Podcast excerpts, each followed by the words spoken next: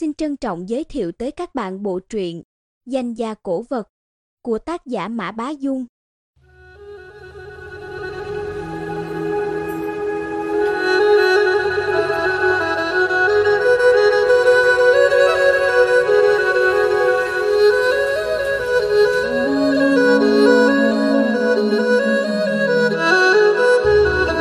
Chương 5 Tuyệt kỹ phi kiều đăng tiên tái hiện Tôi đến được Thiệu Hưng đã là chiều hôm sau. Thiệu Hưng rất gần Hàng Châu, chỉ cách khoảng 50 cây số, có rất nhiều chuyến xe khách liên tỉnh.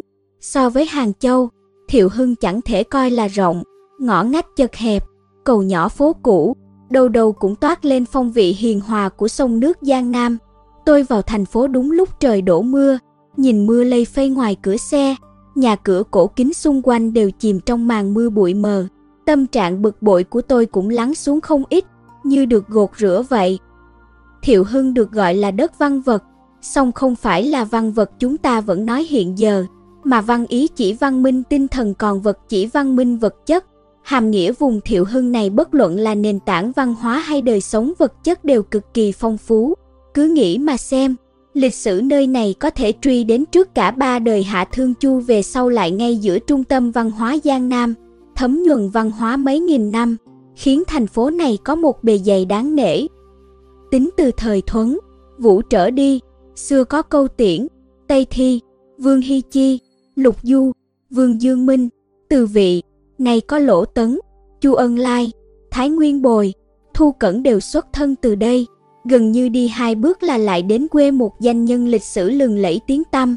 Vùng đất tập trung vô vàng nhân kiệt này xưa nay vẫn có không ít người tài ẩn giật, không thể xem thường. Xe chậm chậm chạy vào nội thành, dọc đường tôi tranh thủ sắp xếp lại các suy nghĩ trong đầu. Giáo sư Trịnh rõ ràng đã bị dược bất nhiên lôi kéo, sau đó bị lão Triều Phụng tẩy não, cử đi phá hủy chiếc chóe ba lần ghé liều tranh.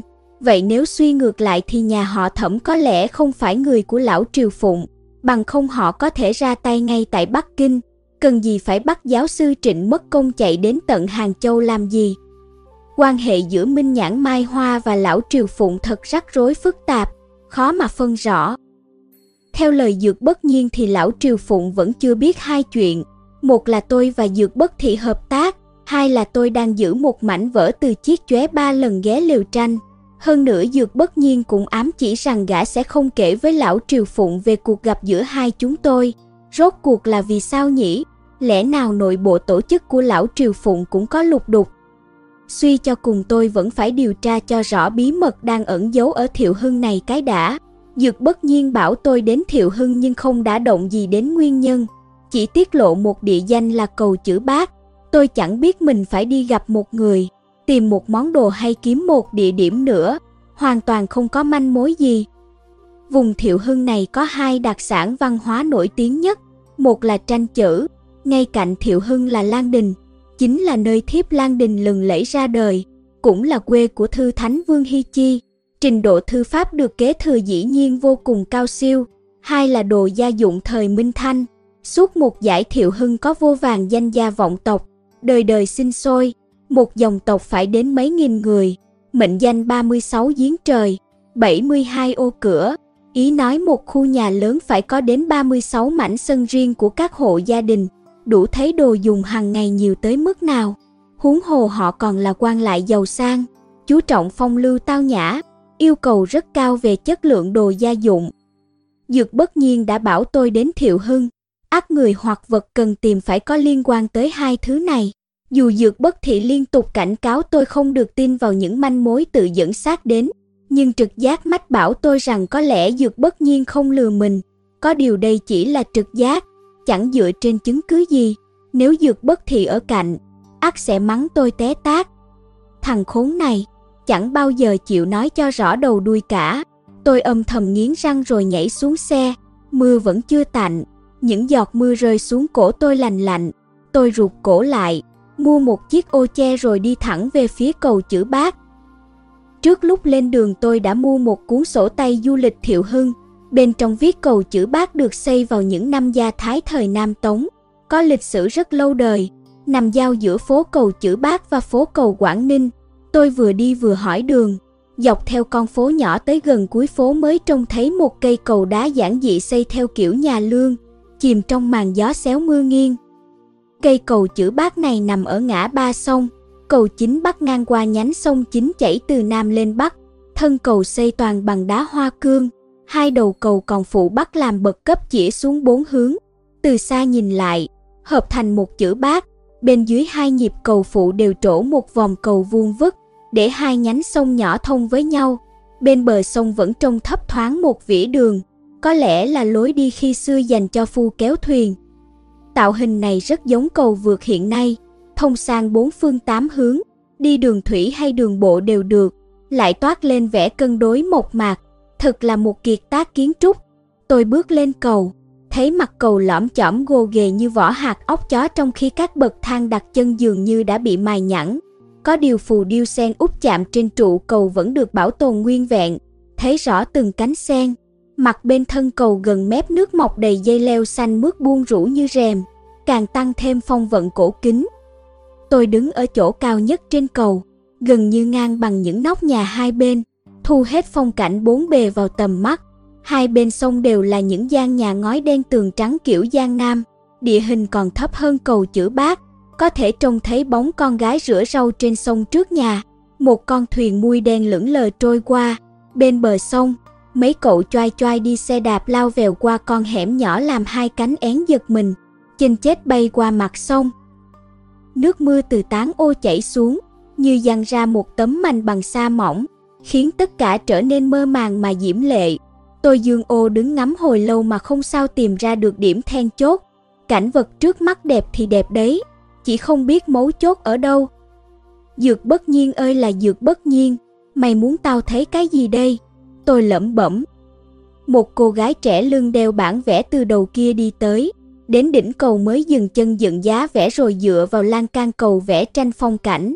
Tôi đi đến, che ô cho cô, cô gái chăm chú vẽ, hoàn toàn không hay biết, mãi tới khi bức ký họa đã phần nào thành hình, cô mới nhận ra nãy giờ đầu mình không dính một hạt mưa, vội quay sang nhoẻn cười tươi tắn với tôi. Cô nàng có làn da trắng nõn, mái tóc đen dài, tô điểm bằng một chiếc kẹp tóc hình lá bạc, là một mỹ nữ Giang Nam điển hình. Chúng tôi bắt chuyện với nhau, tôi tự giới thiệu mình là khách du lịch từ Bắc Kinh tới Thiệu Hưng du ngoạn. Cô nàng lấy làm ngạc nhiên, nói cầu chữ bác không nổi tiếng như những lỗ trấn hay lan đình nên hiếm khi có du khách lui tới. Tôi thừa dịp hỏi cô có biết gần đây còn nơi nào đặc biệt đáng tham quan không? Cô nghiêng đầu nghĩ ngợi một lúc lâu, xong không nghĩ ra, cầu chữ bác không phải điểm tham quan, xung quanh toàn là nhà dân, cũng chẳng có danh nhân nào từng cư ngụ. Tôi lại gợi ý thêm, bảo không nhất thiết phải là điểm tham quan, chỉ cần có liên quan tới văn hóa truyền thống là được, ví như liên quan tới cổ vật chẳng hạn. Nghe vậy, cô nàng sáng mắt lên nói, thế thì tôi biết một chỗ. Tôi mừng rỡ ra mặt, cô giơ tay trỏ xuống dưới cầu, kia kìa, đằng kia có một tiệm đồ cổ. Tôi nhìn theo, trông thấy xa xa ở khúc quanh con sông có một cây đa cổ thụ, cành cây xà gần sát mặt nước, cả tán cây trông như một chiếc ô gác nghiêng trên đất, đằng sau thấp thoáng một góc mái nhà. Nhớ quay lại cảm ơn tôi đấy, cô gái cười khúc khích dặn đùa. Tôi cảm ơn cô rồi xuống cầu đi thẳng đến đó, dưới cầu chữ bát sông nước dọc ngang, nhìn tưởng rất gần nhưng đi tới nơi lại bị dòng sông chặn lối, phải vòng rất xa mới sang được bờ bên kia. Tôi vòng vèo mãi, mấy lần đi nhầm đường, cuối cùng cũng đến được trước cửa tiệm đồ cổ nọ. Đó là một căn nhà hai tầng phỏng theo lối nhà Huy, mới được xây không lâu. Hai bên mái là đầu hồi hình đầu ngựa, xoa thủ và bá quyền trên xà nhà có hình đám mây, gắn kết chặt chẽ. Cột chống dưới mái hiện được đẽo hình đủ loại chim quý thú lạ, trông khá tinh xảo. Ở cửa dán đôi câu đối, đọc sách khắp nơi cực lạc, khép xong tức đến non sâu, toát lên mấy phản phong thái đại ẩn giữa phố phường. Phía trên còn một tấm biển viết ba chữ Lan Kê Trai, Lan là Lan Đình, Kê là cối kê.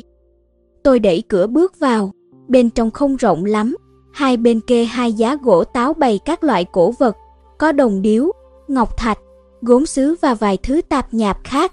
Phía sau còn treo bản sao thiếp Lan Đình theo chiều ngang. Tôi đưa mắt nhìn quanh, thấy hàng ở đây chỉ tầm tầm bậc trung, song bày biện hết sức thoáng đẳng, sáng sủa sạch sẽ, giản dị đơn sơ, còn đốt cả hương. Chủ tiệm là một tay trung niên ngoài 40, mặt dài mày mảnh, da dẻ trắng trẻo không một nếp nhăn, đường nét có phần mềm mại. Anh ta vồn vã chào hỏi tôi, mời anh cứ xem thoải mái, sau đó lại quay về ngồi sau quầy. Tôi để ý thấy tiệm này không mở ở gần quê Lỗ Tấn, nơi có chợ cổ vật lớn nhất Thiệu Hưng, chứng tỏ nó là một hiệu xe. Hiệu xe ý chỉ những tiệm đồ cổ ở nơi hẻo lánh, người thường không tìm được, khách khứa lui tới đều do người quen giới thiệu, phần lớn là dân trong nghề, ngược với nó là tiệm phố, đặt tại khu du lịch hoặc nơi phố lớn, ngước mắt là thấy, phần lớn tiếp đón du khách và người ngoại đạo. Tôi không vội hỏi chuyện mà tha thẩn vòng quanh các giá hàng, thấy đồ vật trên đó có mới có cũ, bày lẫn lộn với nhau. Tôi lấy từ trên giá một chiếc vò sứ thanh hoa vẽ chim hoa hạt sen, thấy dưới đáy viết, chế tác năm càng long triều đại thanh. Tôi tủm tỉm cười, thầm vỡ lẽ, chữ để dưới đáy đồ gốm xứ lò quan thời càng long thông thường nét ngang phía trên chữ năm phải ngắt ra, gọi là năm ngắt đầu. Phần hụt vào bên dưới chữ chế thì hơi nhô ra một nét ngang. Dòng chữ dưới đáy vò này không có hai đặc điểm trên, đủ biết là giả. Có điều chiếc vò này làm giả cũng khá, đường nét chim hoa cũng như hoa văn hạt sen đều sắc nét rõ ràng. Lớp men được đánh sạch bông sáng bóng, hẳn là hàng tuyển làm theo công nghệ hiện đại. Tôi cũng chẳng nói gì, chỉ cầm vò ngắm nghía hồi lâu. Thấy vậy, chủ tiệm lại gần, cười khì hỏi, anh thấy món này thế nào? Tôi mập mờ đáp, cũng được, trông đẹp đấy. Gã chủ giơ ngón cái, thật không dám giấu, những thứ tôi bày bên ngoài, mới nhiều cũ ít, để lừa đám ngoại đạo thôi. Anh vừa chọn đã trúng ngay món hàng thật duy nhất, đúng là sành quá. Tôi vừa ra vẻ đắc ý gật gù, chủ tiệm kéo tay áo tôi, hạ giọng nói, anh còn chưa được xem hàng tốt của tôi đấy. Ồ, ở đâu cơ? Nói thật với anh, đây là đồ sưu tầm cá nhân của tôi. Hai chúng ta vừa gặp đã thấy có duyên nên tôi mới phá lệ. Chứ khách khứa thông thường có muốn tôi cũng chẳng cho xem đâu. Nói rồi hắn ta bưng một hộp gấm xanh ngọc hoa văn rồng vờn mây từ phòng trong ra. Trịnh trọng mở hộp. Bên trong là một ống bút sứ vẽ rồng phượng ngũ sắc khang hy. Vừa lấy ra đã thấy rực rỡ lóa mắt. Ngũ sắc khang hy là hoa văn màu trên mặt sứ có đỏ, vàng, lục, lam, tía, đen còn chia ra đậm nhạt, dày mỏng, nông sâu nên cho hiệu quả thị giác rất rực rỡ. Ống bút này vẽ một rồng một phượng, minh rồng màu vàng hổ phách sáp ong, lông phượng màu xanh vỏ dưa pha với đỏ vỏ táo, ngoài ra còn mây lành, cỏ thơm, hoa cỏ, cây cối, núi đá, mỗi thứ một màu, khiến bức vẽ trông vô cùng phong phú. Có câu rằng, nghìn vàng dễ kiếm, tri âm khó tìm, Thứ này tôi không bán đâu, chẳng qua gặp được người sành sỏi, mang ra cùng nhau thưởng thức vậy thôi. Tay chủ thủ thỉ, ánh mắt đầy chân thành. Tôi sờ ống bút, cười thầm trong bụng. Hắn đang gấp thức ăn cho tôi đây mà gắp thức ăn là tiếng lóng trong giới buôn cổ vật miền Nam, miền Bắc gọi là chia máng, một ngón nghề mồi chài khách cửa hiệu buôn cổ vật. Có những cửa hiệu cố ý bày đủ thứ thượng vàng hạ cám trên giá bên ngoài, còn trong thì chuẩn bị sẵn mấy hộp gấm, đựng toàn đồ giả. Nếu khách vừa vào cửa đã cầm một món hàng giả lên xăm soi, chứng tỏ gà mờ, ông chủ sẽ cố tình tân bốc khen rằng tin tường làm khách khoái chí rồi dốc gan dốc ruột tâm sự rằng hàng bày bên ngoài cũng thường thường thôi. Bên trong tôi có mấy báu vật không bán, gặp người sành sỏi mới lấy cho xem. Khách nghe vậy, vừa thỏa lòng ham hư vinh, lại thấy chủ tiệm thành tâm thành ý, cứ thế hồn nhiên bước vào trồng, sau đó thế nào, chẳng cần kể thêm nữa. Bởi cách làm này là nhìn người đặt món, nên miền Nam gọi là gắp thức ăn, miền Bắc thô hơn, cho lợn ăn phải chia riêng phần từng con, nên gọi là chia máng. Gã chủ thấy tôi một mình vào xem hàng, lại cầm vò hạt sen giả lên ngắm nghía hồi lâu nên coi là gà mờ, không lừa thì phí. Thực ra tôi đúng là gà mờ, những kiến thức này đều học cấp tốc trong huyền từ thành giám. May mà tuy tôi chỉ biết qua loa về đồ gốm xứ, nhưng bản chất của lừa gạt cũng chỉ cần hiểu đại khái về tâm lý học và bản tính người mà thôi. Ví như ống bút ngũ sắc khang hy vẽ rồng phượng này, nếu đặt riêng trên quầy bắt tôi đoán, có khi tôi cũng chẳng nhận ra được thật hay giả. Nhưng giờ thấy gã chủ gấp thức ăn cho mình, tôi biết ngay là hàng giả. Biết đáp án chính xác rồi vòng lại tìm sơ hở bên trong sẽ dễ hơn nhiều. Tôi cầm ống bút lên, xoay trong tay mấy vòng, nói bâng quơ, ông chủ này, màu xanh này không đúng đâu.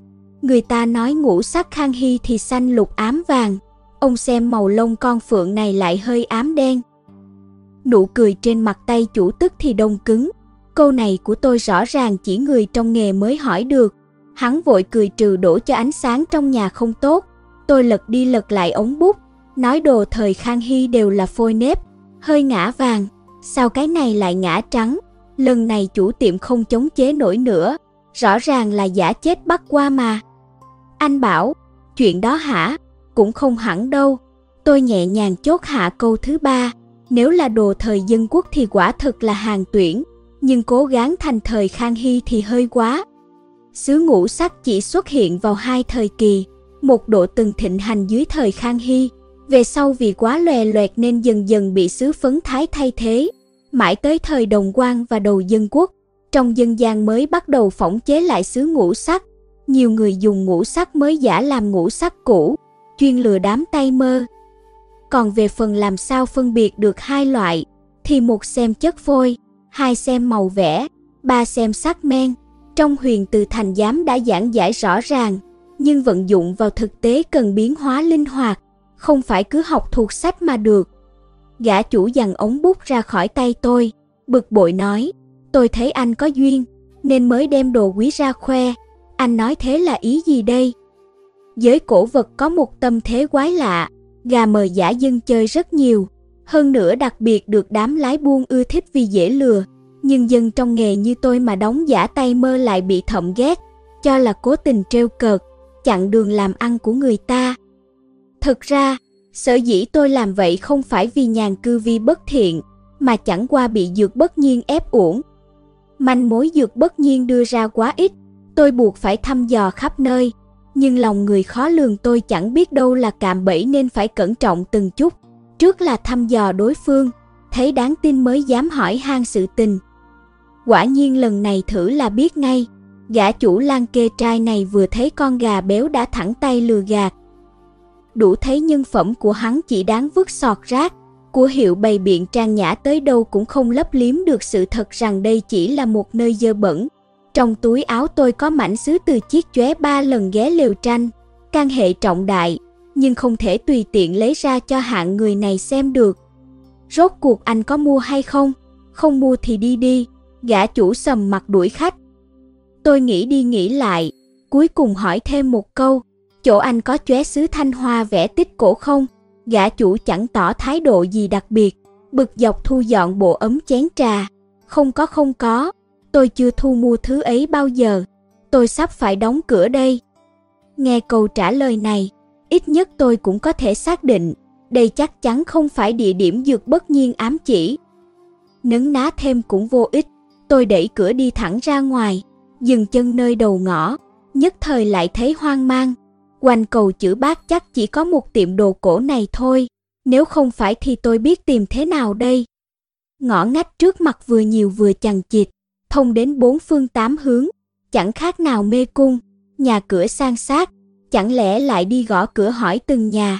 Tôi đi trong mưa dọc theo con ngõ hồi lâu, vì không có đích đến nên cứ lang thang vơ vẩn, gặp lối là rẻ, như thế hơn một tiếng, chẳng thu được kết quả gì, trái lại bụng bắt đầu biểu tình ầm ĩ.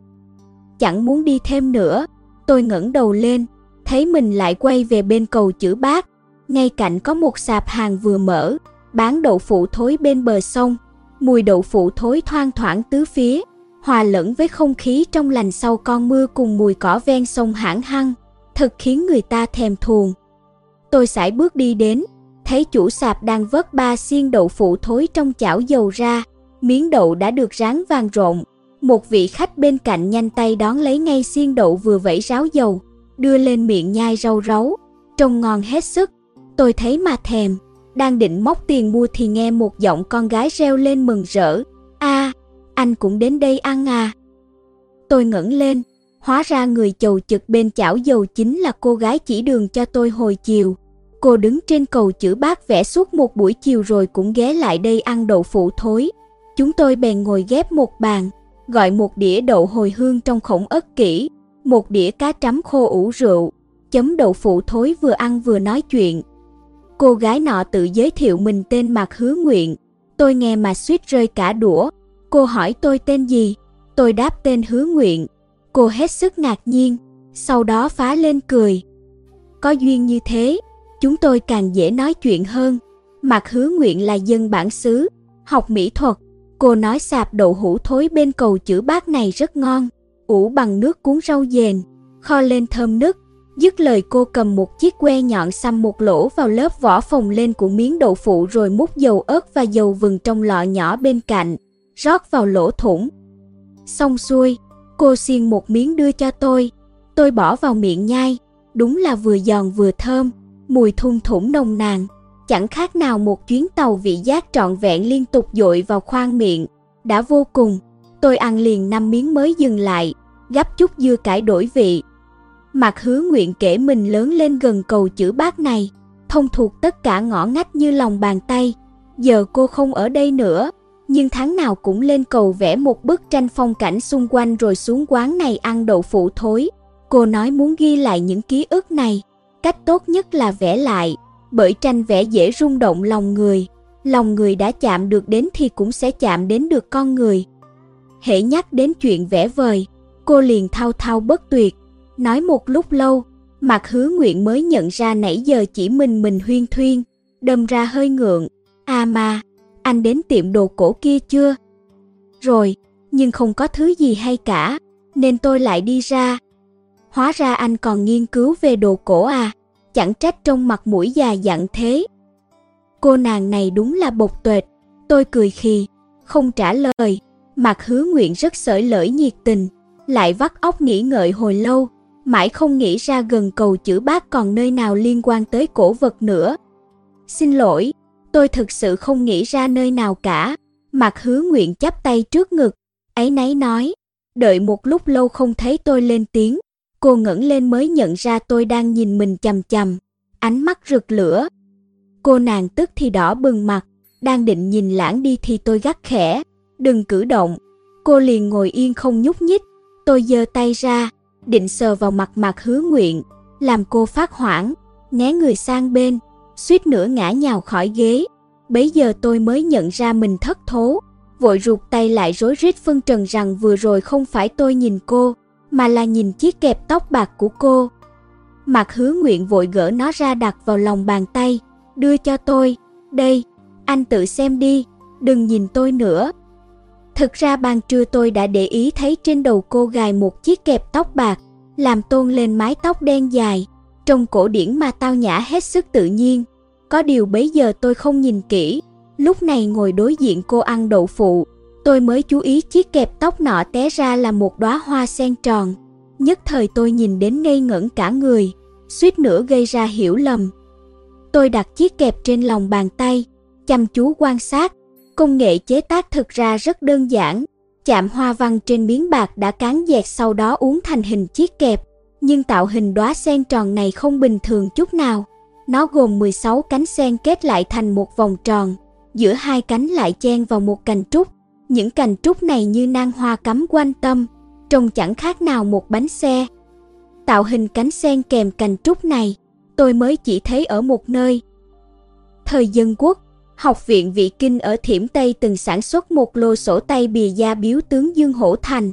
Về sau có ba cuốn sổ rơi vào tay bố tôi, trở thành chứng cứ quan trọng trong vụ đầu Phật Ngọc. Những cuốn sổ này được chế tác tinh xảo, bốn góc bịt bạc. Người thiết kế còn sáng tạo chạm miếng bạc thành hình cánh sen và cành trúc. Sen tượng trưng cho Phật gia, trúc tượng trưng cho Nho gia, chính là điểm đặc trưng của Học viện Vị Kinh. Về sau học viện Vị Kinh đóng cửa, mẫu thiết kế này cũng mai một, chẳng còn ai sử dụng nữa. Vậy mà ở Thiệu Hưng, tôi lại một lần nữa trông thấy tạo hình này, không khỏi mừng rỡ xen lẫn ngạc nhiên.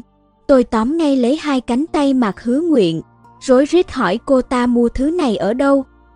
Thấy tôi như phát rồ, mặt hứa nguyện không dám vùng ra, đành run run đáp, là, là bác Doãn thợ bạc ở cầu chữ bác đánh đấy. Đó là ai? Là bác Doãn thợ bạc thôi, mặt hứa nguyện ấm ức đáp. Cô dẫn tôi tới đó được không? Ôi, xin lỗi, xin lỗi, tôi có làm cô đau không? Tôi vội buông mặt hứa nguyện ra rồi luống cuốn xin lỗi. Mặt hứa nguyện xoa cánh tay, dẫu môi lên, đưa thì đưa được, nhưng tôi phải nói rõ một chuyện. Cô cứ nói, cứ nói đi.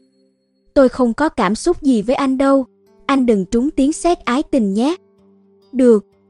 Gần cầu chữ bác có một bác thợ bạc họ Doãn, là dân ngụ cư, có điều khái niệm dân ngụ cư này tương đối rộng, theo thước đo của Trung Quốc, có khi đã dọn đến từ 4 năm đời trước, vẫn bị coi như người nơi khác. Dù sao thì từ khi bố tôi bắt đầu nhớ được chuyện đã thấy bác ấy ở đây rồi, Mạc Hứa Nguyện kể. Bác Doãn thợ bạc có một sạp hàng nhỏ, mở ngay trước cửa nhà, bác lấy giá phải chăng? Tay nghề cũng khá nên láng giềng quanh cầu chữ bác đều tới đặt khóa trường mệnh hay vòng bạc mấy năm gần đây. Người tới đặt hàng ít hẳn đi, bác cũng bắt đầu làm vài món trang sức thịnh hành để thu hút các cô gái trẻ. Hôm trước mặt hứa nguyện đi ngang qua sạp hàng của bác ta, thấy chiếc kẹp tóc bày ở đó khá đẹp, bèn mua về. Tôi gật đầu rồi nhờ cô dẫn đi xem, mặt hứa nguyện hồ hởi nhận lời, nhưng không quên nhắc nhở, tính tình bác ấy hơi quái dị, anh nhớ chuẩn bị tâm lý đấy. Cô dẫn tôi đi xuyên qua các ngõ ngách như mê cung hồi lâu, lúc này sắc trời đã dần tối, mặt hứa nguyện rẽ ở khúc ngoặt trước mặt, nói, ngay phía trước rồi, hên ghê, hôm nay bác ấy mở hàng. Tôi thấy phía trước là một ngõ hẹp, hai bên tường cao, dưới đất lát đá xanh gồ ghề, cuối ngõ thắp sáng một ngọn đèn. Có lẽ vì bóng đèn công suất thấp nên ánh sáng hơi vàng vọt, chúng tôi lại gần chút nữa, thấy được cả mưa gõ lên chụp đèn màu lam đã tróc sơn, ánh đèn trên trao, thoát sáng thoát tối, thực có cảm giác đêm mưa kể chuyện liêu trai trong ngõ nhỏ. Bác Doãn không có quầy hàng, bản hiệu cũng không, chỉ đặt một bàn thao tác bằng gỗ ngay sát lối đi trước cửa nhà, quầy mấy tấm kính xung quanh, đằng trước cắm một giá trúc, bên trên treo rất nhiều món trang sức bạc đủ kiểu dáng, trông hết sức đơn sơ, nếu không có mặt hứa nguyện nhắc, có khi tôi đã đi lướt qua mà không nhận ra. Chúng tôi bước tới trước, loáng thoáng nghe thấy tiếng hát kịch trên đài cassette vẳng ra qua cánh cửa. Bác Doãn đang cắm cúi trước bàn thao tác, khom lưng dập một miếng bạc. Trên bàn ngổn ngang đủ loại dụng cụ nho nhỏ, nào lò nấu bạc, búa cầm tay, đục, kéo sắt tay, nồi nấu quặng, khuôn đồng. Sàn nhà cạnh đó còn chất đống những nguyên vật liệu như cô lô phan, vôi, phèn chua đây là một tiệm thủ công truyền thống điển hình Thiết bị hiện đại duy nhất là chiếc đèn xì acetylen dùng để đốt chảy bạc. Nghe mặt hứa nguyện chào, bác Doãn dừng tay ngẩng lên. Đó là một gương mặt nhăn nheo đã ngoại ngũ tuần. Mày chữ bác ngược, hai mắt díu lại thành một đường chỉ vì quanh năm cắm cúi bên bàn làm những việc tỉ mẩn. Hai má trũng xuống, gần như có thể phát họa được hình dạng xương sọ. Chỉ có vầng trán rất rộng, như trán ông thọ vậy. Cháu giới thiệu khách cho bác này. Mặt hứa nguyện đẩy tôi lên trước, bác ta hờ hững nhìn tôi rồi lại cúi xuống. Anh muốn mua gì? Tôi lấy chiếc kẹp tóc hoa sen và cành trúc của mặt hứa nguyện ra. Bác đánh cái này ạ? À? Ừ, bác ta gật đầu. Tôi cúi xuống sát bàn thao tác, bác cho hỏi, kiểu dáng cái này là bác làm tay hay làm khuôn? Nhà họ hứa chúng tôi chuyên về kim thạch, trong đó có cả đồ vàng bạc. Về phương diện này tôi cũng biết võ vẽ, có hai cách chạm trổ hoa văn trên đồ bạc, một là dùng dùi chạm từng chút một, hai là rót bạc lỏng vào khuôn đúc sẵn. Cách thứ nhất thường dùng cho hàng đặc, gọi là làm tay. Cách thứ hai thường dùng để sản xuất đại trà, gọi là làm khuôn. Nghe tôi hỏi, bác Doãn gỡ kính lão ra, về các ngón tay. Ngón tay bác ta dài và mảnh dẻ, bám đầy bụi bạc, về nhẹ là bụi bạc bay lên, như làm ảo thuật không mua thì đừng hỏi.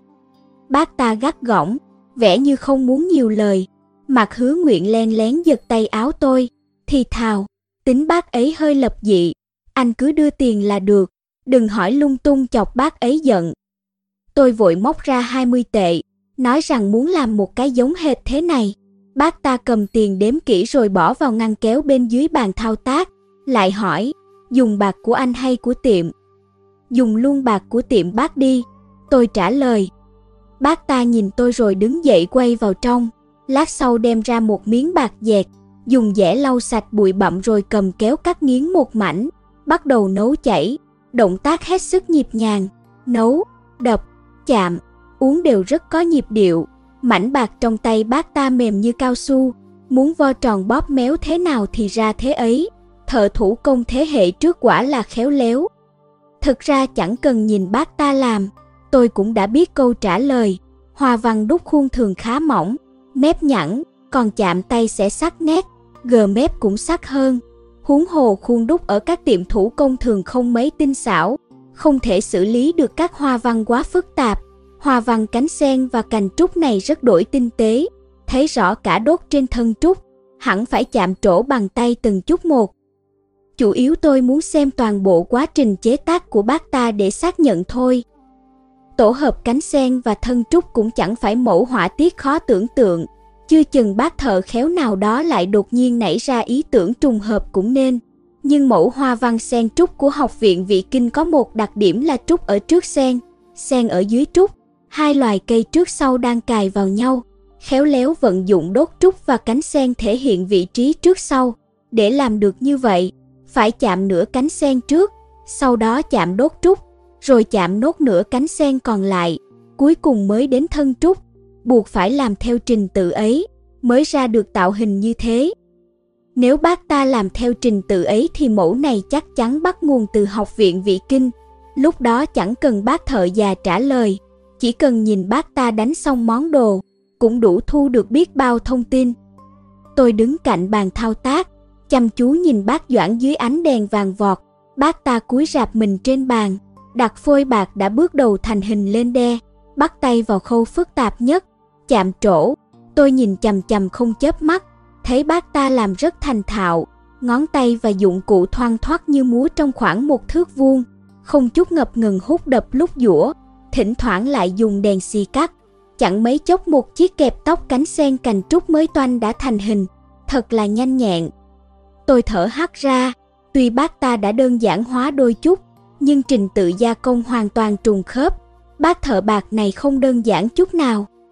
Bác ta lờ đi như không thấy tôi đang nhìn chằm chằm, dùng kìm kẹp món phụ kiện ném vào dung dịch axit tẩy dĩ cạnh đó rửa qua rồi lại bỏ vào chậu nước lã. Bạc vừa bị đập dũa ở nhiệt độ cao, bề mặt sẽ ngã đen, phải đem tẩy dĩ mới sáng bóng được.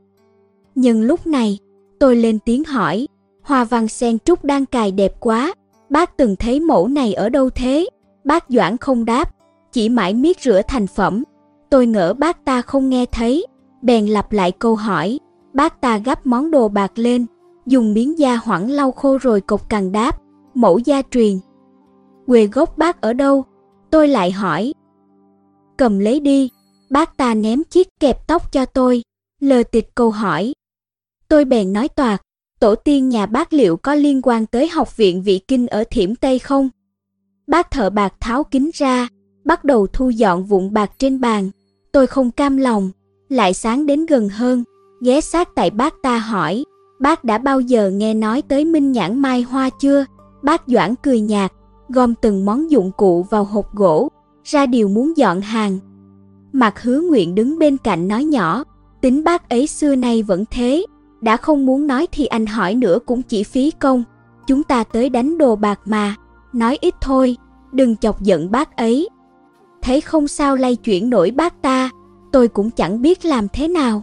Xem chừng hôm nay khó mà hỏi han được gì. May mà đã xác định được mục tiêu là bác thợ bạc này. Giờ chỉ cần kiên trì thuyết phục thôi. Cứ từ từ vậy.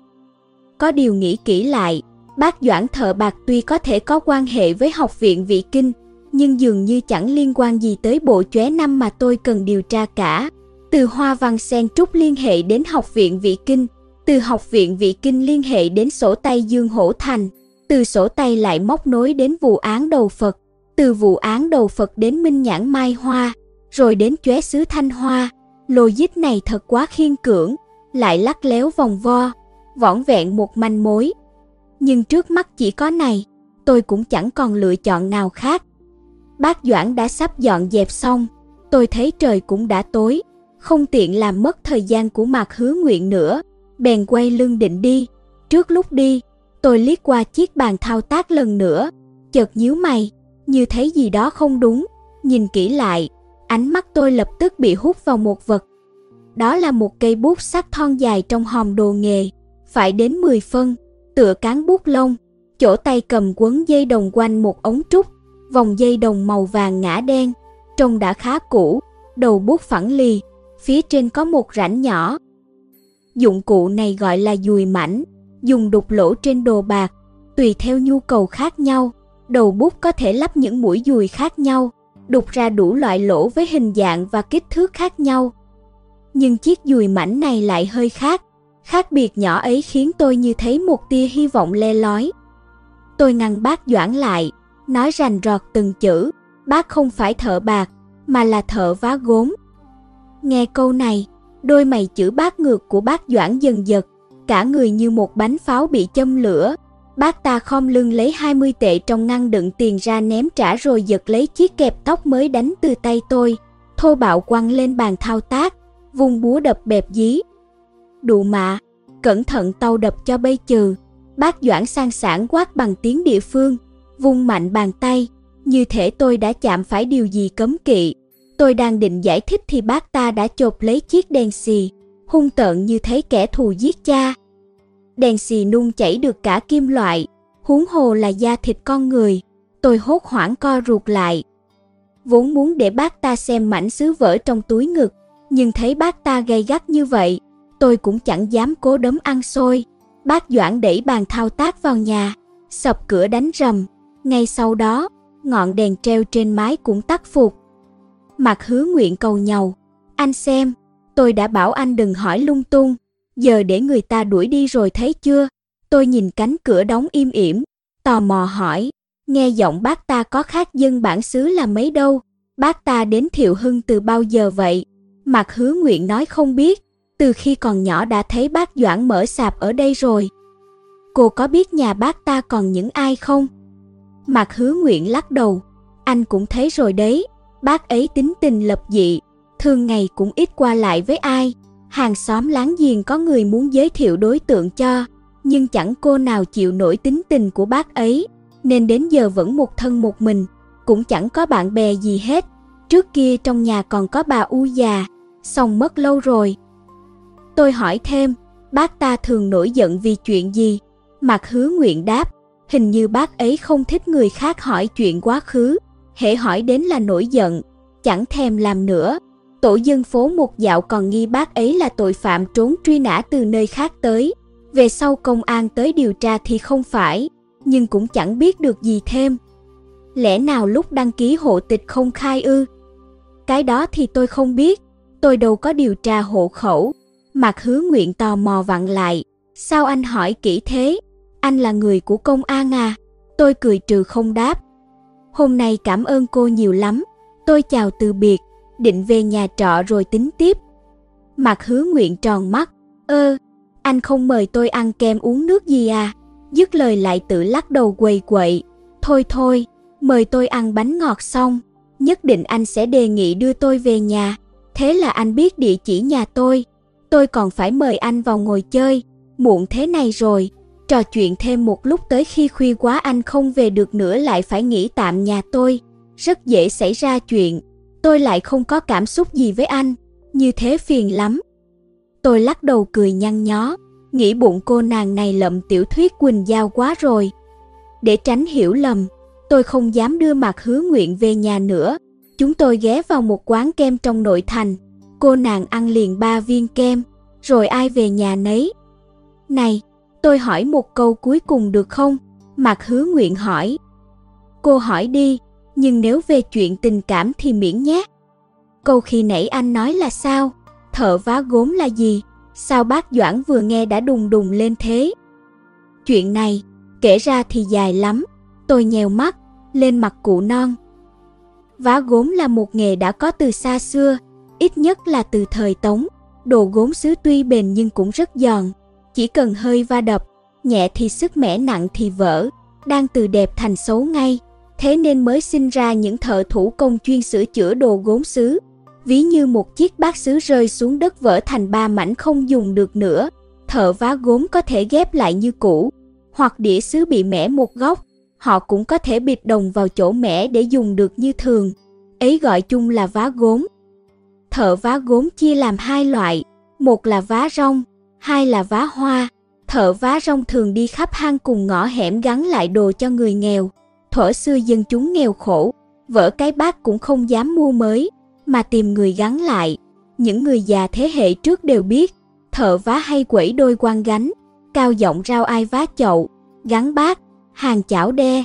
Những bác thợ vá rong này được gọi là thợ quấn lò, thuộc giai cấp thấp trong xã hội. Giờ sức sản xuất tăng cao, vật dụng thường ngày bằng gốm sứ chẳng đáng bao nhiêu tiền, vỡ thì mua mới, nên nghề vá rong này gần như tuyệt chủng. Còn vá hoa chỉ chuyên sửa các món gốm sứ cổ, gốm sứ truyền qua nhiều đời, khó tránh có lúc sức mẻ, thậm chí có khi chỉ tìm được một đống mảnh vỡ. Lúc này cần đến thợ khéo chuyên vá gốm gắn lại, hơn nữa không chỉ cần vá lành, mà còn phải giữ nguyên được giá trị nghệ thuật, yêu cầu rất cao, không những cần tay nghề khéo, mà còn cần có con mắt nghệ thuật. Đến tận ngày nay, ngành tu bổ văn vật vẫn phải tham khảo các kỹ thuật ấy của người xưa. Về vá hoa, trong giới cổ vật còn một câu chuyện nổi tiếng. Thời Nam Tống, Nhật Bản có một quý tộc tên Tairano Shigemori cúng dường vàng cho chùa A Dục Vương ở Ninh Ba. Để đáp lễ, chùa A Dục Vương cũng tặng lại một chiếc bát sứ Long Tuyền. Tairano Shigemori quý hóa vô cùng. Tới thời Muromachi, bát sứ rơi vào tay tướng quân Ashikaga Yoshimasa của Mạc Phủ. Tiếc rằng trải bao phen chiến loạn, chiếc bát đã bị nứt mấy đường. Ashikaga Yoshimasa phái một sứ giả đem theo chiếc bát tới Đại Minh, hy vọng thành hóa đế tặng lại cho mình một chiếc khác. Nhưng lò gốm long tuyền qua bao biến động thời thế đã không nung ra được nước men tương tự nữa. Thành hóa đế bèn sai thợ vá ngự dụng sửa lại chiếc bát, đưa trả về Nhật Bản. Trên bát được gắn thêm mấy chiếc đinh hạt đậu, nhìn lại hơi giống con đĩa, nên người Nhật đặt tên cho nó là chén sứ xanh đĩa bâu, trở thành một trong những chiếc bát uống trà nổi tiếng nhất Nhật Bản. Có thể thấy, tay nghề của thợ vá gốm đã đạt đến mức cùng tỏa sáng với món gốm sứ ấy. Vậy vì sao vừa liếc thấy dụng cụ nọ, tôi đã nhận ra ngay bác Doãn là thợ vá gốm. Bởi nguyên lý nghề vá gốm này cực kỳ đơn giản, chỉ là đục vài lỗ trên món đồ rồi dùng những chiếc đinh dài ngắn khác nhau gắn lại. Trong đó khó nhất là đục lỗ, đồ sứ mỏng lại giòn, muốn đục lỗ mà không làm nước vỡ, cần tay nghề hết mực tinh xảo. Công cụ thợ vá dùng để đục lỗ là một cây bút sắt, đầu bút gắn một viên kim cương, cứ mài nhẹ vào chỗ cần đục, mài tới khi thủng thành lỗ. Người Trung Quốc có câu không có dùi kim cương, chớ ăn cơm thợ gốm là bắt nguồn từ đây. Cây bút sắt trong hòm đồ nghề của bác Doãn đã đổi tròn thành nhọn, dùng để gia công đồ bạc, nhưng ống trúc bên ngoài đã để lộ bí mật, đục lỗ trên đồ bạc, quan trọng là vận lực, nếu đục hỏng thì bỏ vào lò nấu chảy ra làm lại, nhưng đục lỗ trên gốm sứ lỡ quá tay là vỡ, nên phải xử lý cực kỳ tinh tế. Bên ngoài bọc thêm một ống trúc, có thể tăng lực ma sát của ngón tay. Trước kia chắc chắn bác Doãn từng làm thợ vá gốm, hơn nữa còn là thợ vá hoa. Chẳng rõ vì sao bác ta lại đổi nghề. Song cây bút sắt này vẫn còn dùng được nên bác ta mới biến tấu chút đỉnh thành dụng cụ chế tác đồ bạc. Nếu không có ống trúc bên ngoài, e rằng tôi khó mà nhìn ra được. Năm xưa ở Kinh Đô, những thợ giỏi vá hoa nhất nhì đều là bậc thầy về đồ gốm sứ. Phải có con mắt tin tường như thế mới dám thao tác trên các món gốm sứ cổ. Nếu nghề cũ của bác Doãn là thợ vá gốm thì bác ta hẳn có liên quan trực tiếp với bộ chóe năm chiếc nọ. Tôi khấp khởi mừng thầm, sơ hở của bác Doãn, thực ra cũng không thể coi là sơ hở.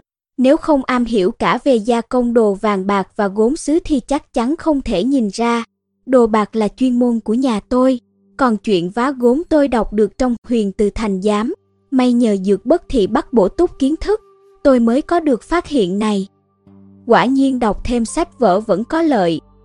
Dĩ nhiên tôi không nói kỹ với mặt hứa nguyện, cô là dân ngoại đạo, chưa chắc nghe đã hiểu.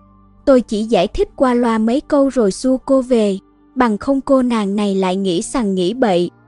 Hôm sau, tôi lại đến khu cầu chữ bác, nhưng lần này tôi không đường đột tiếp cận mà len lén đứng từ đầu ngõ nhìn vào. Trông thấy bác Doãn mở cửa, đẩy bàn thao tác ra mới yên tâm. Thực ra tôi lo nhất là bác ta bị vạch trần thân phận sẽ bỏ đi ngay trong đêm. Tôi ở Thiệu Hưng lạ nước lạ cái, biết đi đâu mà tìm chứ. Con hẻm nằm nơi rất khuất nẻo, tôi rình rập tiệm bạc cả buổi sáng, thấy chẳng có mấy người đi ngang, càng không ai ghé tiệm bác ta. Nghề chế tác bạc thủ công này quả là ngày càng lụi bại. Thực ra chẳng riêng gì thợ bạc, tất cả thợ thủ công thời nay đều khó khăn. Công nghiệp hiện đại và khoa học kỹ thuật phát triển quá nhanh, khiến đất sống của họ dần bị thu hẹp lại. Tôi thậm chí còn ngờ rằng bác Doãn chuyển nghề vì nghề thợ vá đã gần như tuyệt diệt, muốn mưu sinh bắt buộc phải tìm đường khác.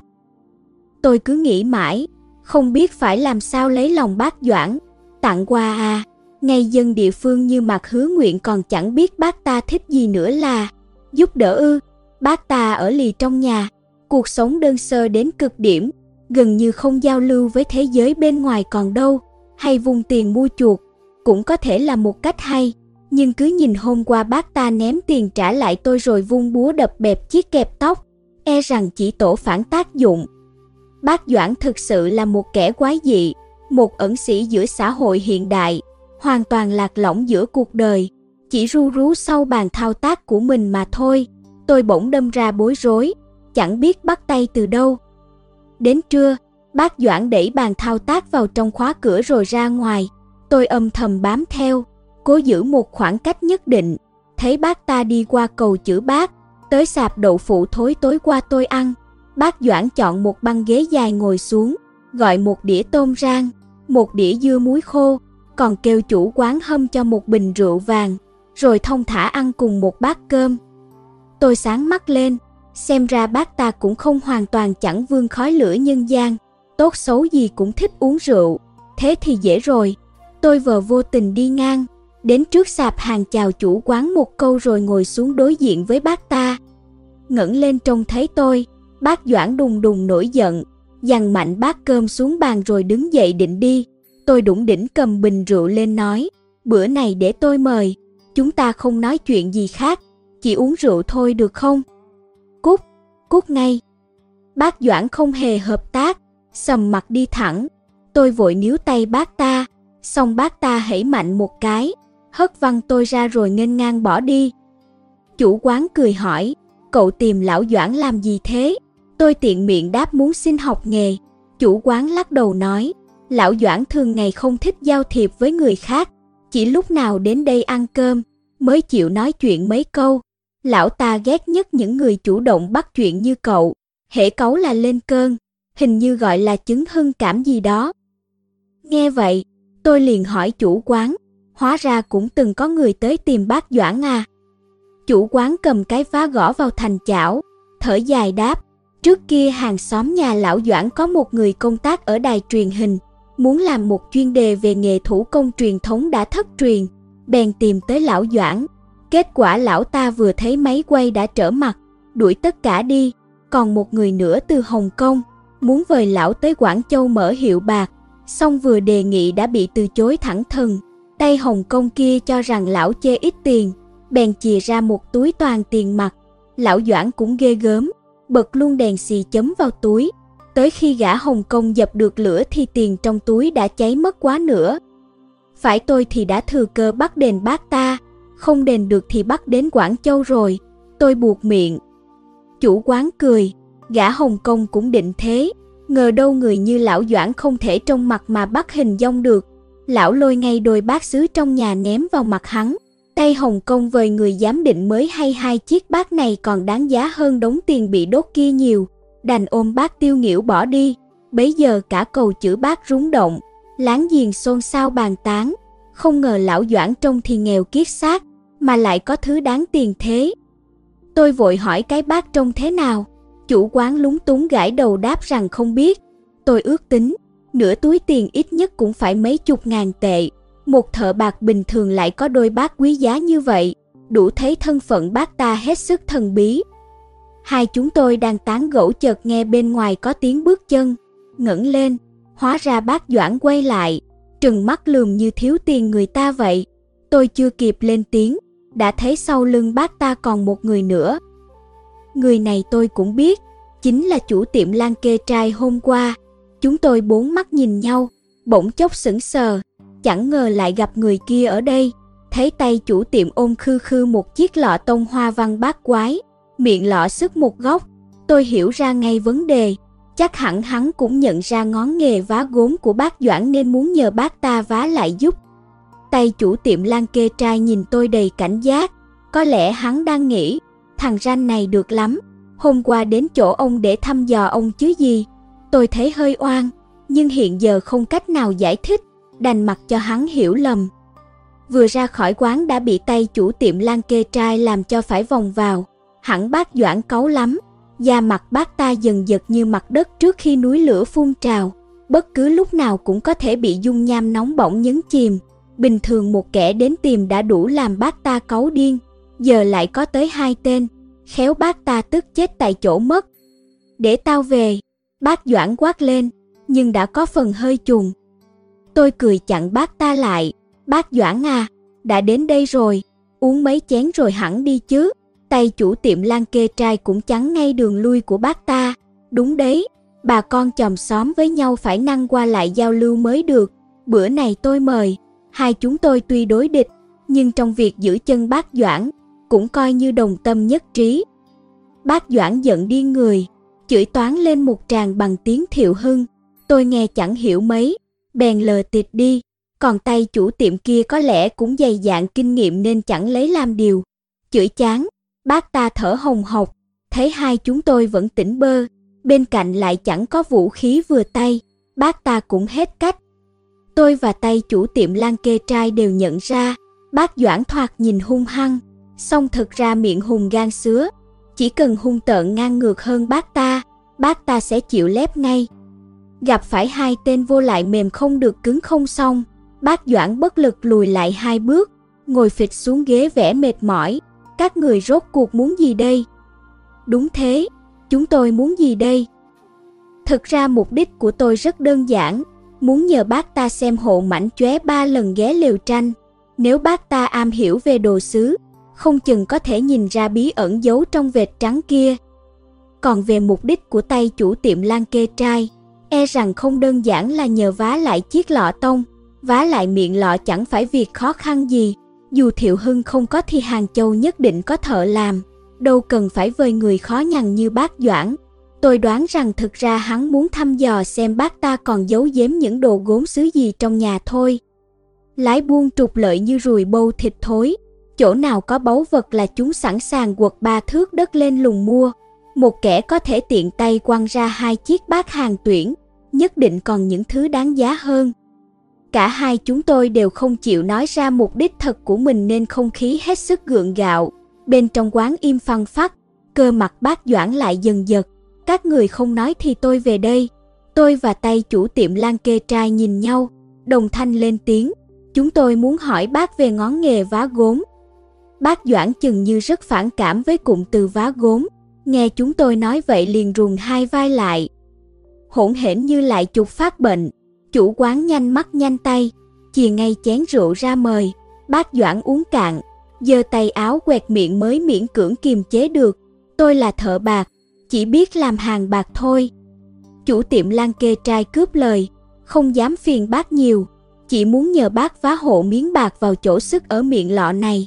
Suy cho cùng thì bác vẫn là làm hàng bạc thôi mà. Tên này đúng là cáo già, nói năng lý lẽ đâu ra đấy. Người am hiểu sơ sơ về vá gốm đều biết, những món đồ gốm sứ bị vỡ mà vẫn còn mảnh vỡ thì có thể dùng đinh gắn lại như cũ. Đây là cách làm cơ bản nhất, nhưng có những món không tìm được phần khuyết nữa. Lúc này chỉ còn cách xử lý là dùng các nguyên liệu như vàng, bạc, đồng trám vào chỗ khuyết, cũng tương tự như bịt răng vàng cho nó.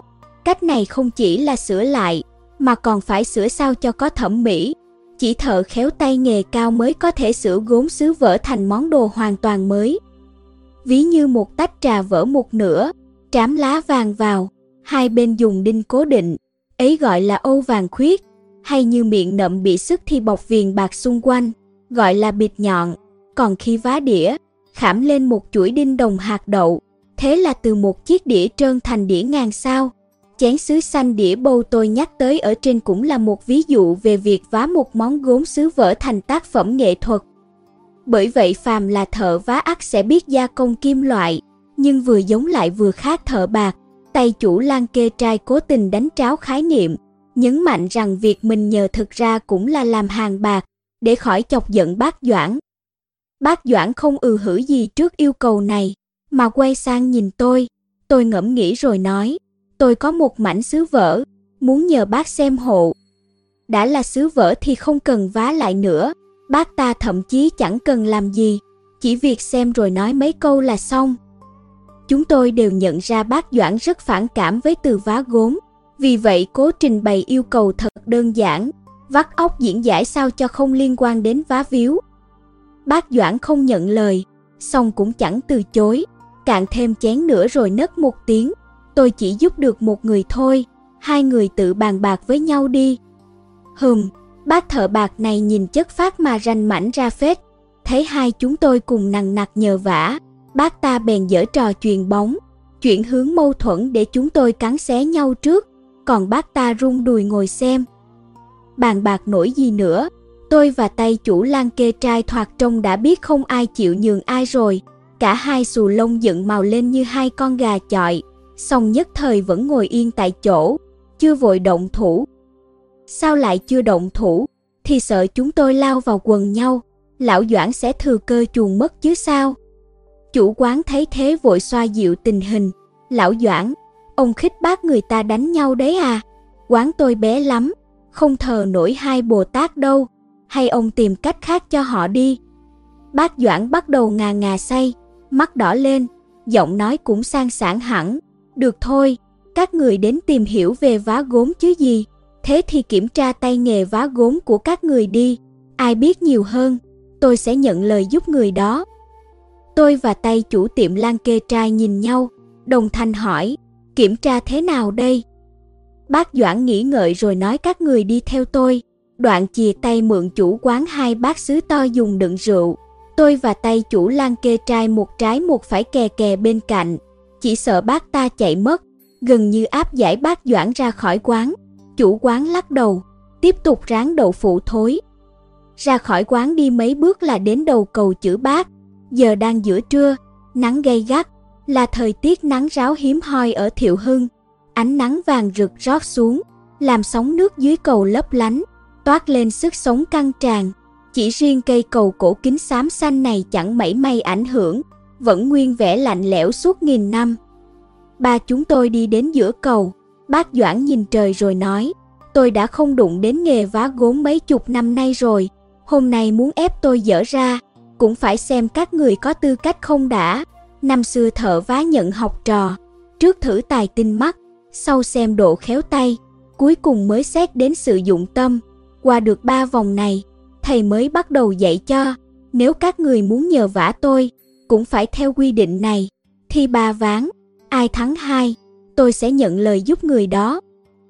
Lúc nói những lời này, bác Doãn bất giác ưỡn thẳng lưng, phong thái thay đổi hẳn, kẻ mắc hội chứng tâm thần, tính tình cấu kỉnh mà sợ sệt vừa nãy đã biến mất. Dưới ánh nắng chói chang, đôi mắt nheo nheo của bác Doãn thoáng vẻ ngạo nghễ. Tôi chạnh lòng nhớ tới ông lão trước kia mình gặp ở Bắc Kinh, từng là thợ làm diều nổi tiếng nhất ngoại ô, không ai bì nổi, tiếc rằng sau này xa xúc đến mức phải đi xin ăn, nhưng hễ chạm vào dây diều, tất cả tinh khí thần trên người ông tức thì thay đổi hẳn, oai phong lẫm liệt, hệt như bác Doãn lúc này đây. Mỗi một nghệ nhân đều có sự cẩn trọng và lòng kiêu hãnh trong lĩnh vực chuyên môn của mình. Ván đầu tiên là thử tài quan sát. Bác Doãn đứng giữa cầu, giơ hai chiếc bát ném về hai hướng khác nhau. Đá lát cầu đều là đá hoa cương cứng đanh, lại gồ ghề lồi lõm. Hai cái bát vừa bị ném ra tức thì vỡ tan. Bác Doãn nói, hai người thi xem ai tinh mắt ghép lại được trước thì thắng. Thử thách này chẳng thể coi là làm khó. Muốn vá gốm, bước đầu tiên là tìm mảnh vỡ, ghép vào chỗ khuyết. Tìm mảnh vỡ khó ở chỗ, mảnh gốm sứ có độ dày, nhìn bề ngoài có vẻ khớp nhưng độ dày chưa chắc đã khít. Bấy giờ mới cần thợ vá gốm đoán xem rốt cuộc phải vuốt thế nào, gõ ra sao, đều có quy tắc cả. Nói trắng ra là, xem mắt nhìn chuẩn đến đâu, ghép hình nhanh chừng nào. Tôi và tay chủ lan kê trai không vội làm ngay, mà nhìn chầm chầm bác Doãn. Chúng tôi lo rằng đây là kế điệu hổ ly sơn, lỡ trong lúc chúng tôi đi nhặt mảnh vỡ, bác ta chạy mất thì sao? Bác Doãn dậm mạnh chân xuống mặt cầu, các người mỗi người một đầu cầu, tôi chạy làm sao được? Tôi và tay chủ lan kê trai nhìn nhau, thấy cũng có lý, mới đồng loạt quay người chạy đi. Bác này mượn của quán đậu phụ thối, thuộc loại bát tô sứ thô phổ biến, độ bền thấp, chạm phải nền đá nhu cầu chữ bát là vỡ vụn, những mảnh vỡ lớn có nhỏ có rải đầy đất. Tôi lòng không nhặt lấy nhặt để, chỉ chọn những mảnh lớn, tay chủ lan kê trai cũng vậy. Nhất thời chỉ thấy hai gã đàn ông chổng mông hì hục nhặt mảnh vỡ giữa những bậc thềm đá. Tôi không biết tay chủ lan kê trai xuất thân thế nào, chắc hẳn hắn am hiểu đồ gốm xứ hơn tôi. Xong nói tới ghép hình, tôi quyết không thua kém ai cả. Hồi nhỏ ở nhà, trò tôi thích nhất là ghép bản đồ. Bố tôi có một quyển bản đồ thế giới, bị tôi cắt vụn từng trang ra rồi lại ghép vào. Chẳng mấy chốc chúng tôi đã nhặt hết những mảnh có thể nhặt được, ngồi phệt xuống đất, bắt đầu loay hoay ghép lại. Loại bát này chẳng có hoa văn gì nên rất khó phán đoán vị trí. Hơn nữa mảnh sứ đều có độ cong nhất định, nên không phải ghép hình phẳng mà là ghép hình lập thể, khó hơn một bậc. Muốn ghép lại thành một chiếc bát như ban đầu là bất khả, chúng tôi chỉ thi xem ai ghép hoàn chỉnh hơn thôi. Tôi ghép nhanh hơn tay chủ lan kê trai, nháy mắt đã ghép được quá nữa, chỉ còn một mảnh khá to, mãi chưa tìm được chỗ phù hợp. Kể cũng lạ, tôi hí hoáy ghép mãi mà không khớp được nó vào đâu cả, nhưng mảnh này rất to, nếu bỏ qua e rằng lại không được hoàn chỉnh bằng đối thủ. Ghép hình rất hay gặp phải tình huống này, ngỡ rằng một mảnh đã ghép đúng, nhưng hóa ra không phải, dẫn tới những mảnh khác cũng sai theo, sai một chỗ mà hỏng cả đám. Tôi nghĩ mãi không biết nên ghép vào đâu, thử đi thử lại, cuối cùng phải gỡ chỗ khác ra ghép lại. Vì thế mà tay chủ lan kê trai lại ghép xong trước tôi, hai tay bưng một chiếc bát tô sức mẻ, chìa ra trước mặt bác Doãn. Hắn ghép không hoàn chỉnh bằng tôi, đáy bát lũng một lỗ to, nhưng lại nhanh hơn. Bác Doãn liếc qua nói, ván này anh thắng. Tôi uất ức đầy bụng, nhìn lại chiếc bát trong tay hắn, bấy giờ mới vỡ lẽ, mảnh này là của anh. Hóa ra sau khi bác Doãn ném hai chiếc bát về hai phía, tay chủ lan kê trai đã nhặt một mảnh sứ bên phía mình lên, nhưng lúc tôi không để ý, ném sang bên tôi. Ghép hình kỵ nhất là bị lẫn một mảnh không liên quan, sẽ làm người ghép rối loạn. Hai chiếc bát giống nhau như đúc nên tôi không hề nhận ra, trái lại còn vắt óc nghĩ cách làm sao ghép mảnh sứ lẫn vào cho khớp, lãng phí bao nhiêu thời gian quý giá. Tay chủ lan kê trai vứt bỏ sự hoàn chỉnh để tranh thủ thời gian, chiêu này thực quá nham hiểm.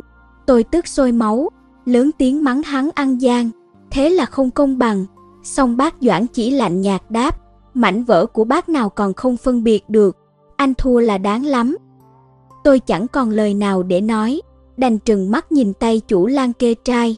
Hắn dương dương tự đắc, dục giả bằng giọng điệu khiêu khích, tiếp đi thôi, lần này là so tài khéo tay đúng không? Khâu thứ hai trong vá gốm là đục lỗ để sâu đinh cố định. Việc này cũng như dùi lỗ trên tập giấy rồi dùng kẹp tài liệu ghim lại. Có điều đục lỗ trên đồ sứ khó hơn trên giấy nhiều. Gốm sứ vừa mỏng vừa giòn. Để đục lỗ tay phải cực vững, thành một món gốm sứ có khi chỉ dày mấy mm. Muốn đục lỗ trên đó lại không được làm lũng, thì lỗ phải nông đến mức nào? So tài khéo tay, thực chất là so xem khả năng điều chỉnh lực ngón tay khi làm những việc đòi hỏi tỉ mẩn kỹ càng ra sao. Bác Doãn cúi xuống, nhặt hai viên đá cỡ ngón cái trong kẻ đá lát cầu, đưa cho hai chúng tôi. Cầu này lát bằng đá hoa cương, rất cứng.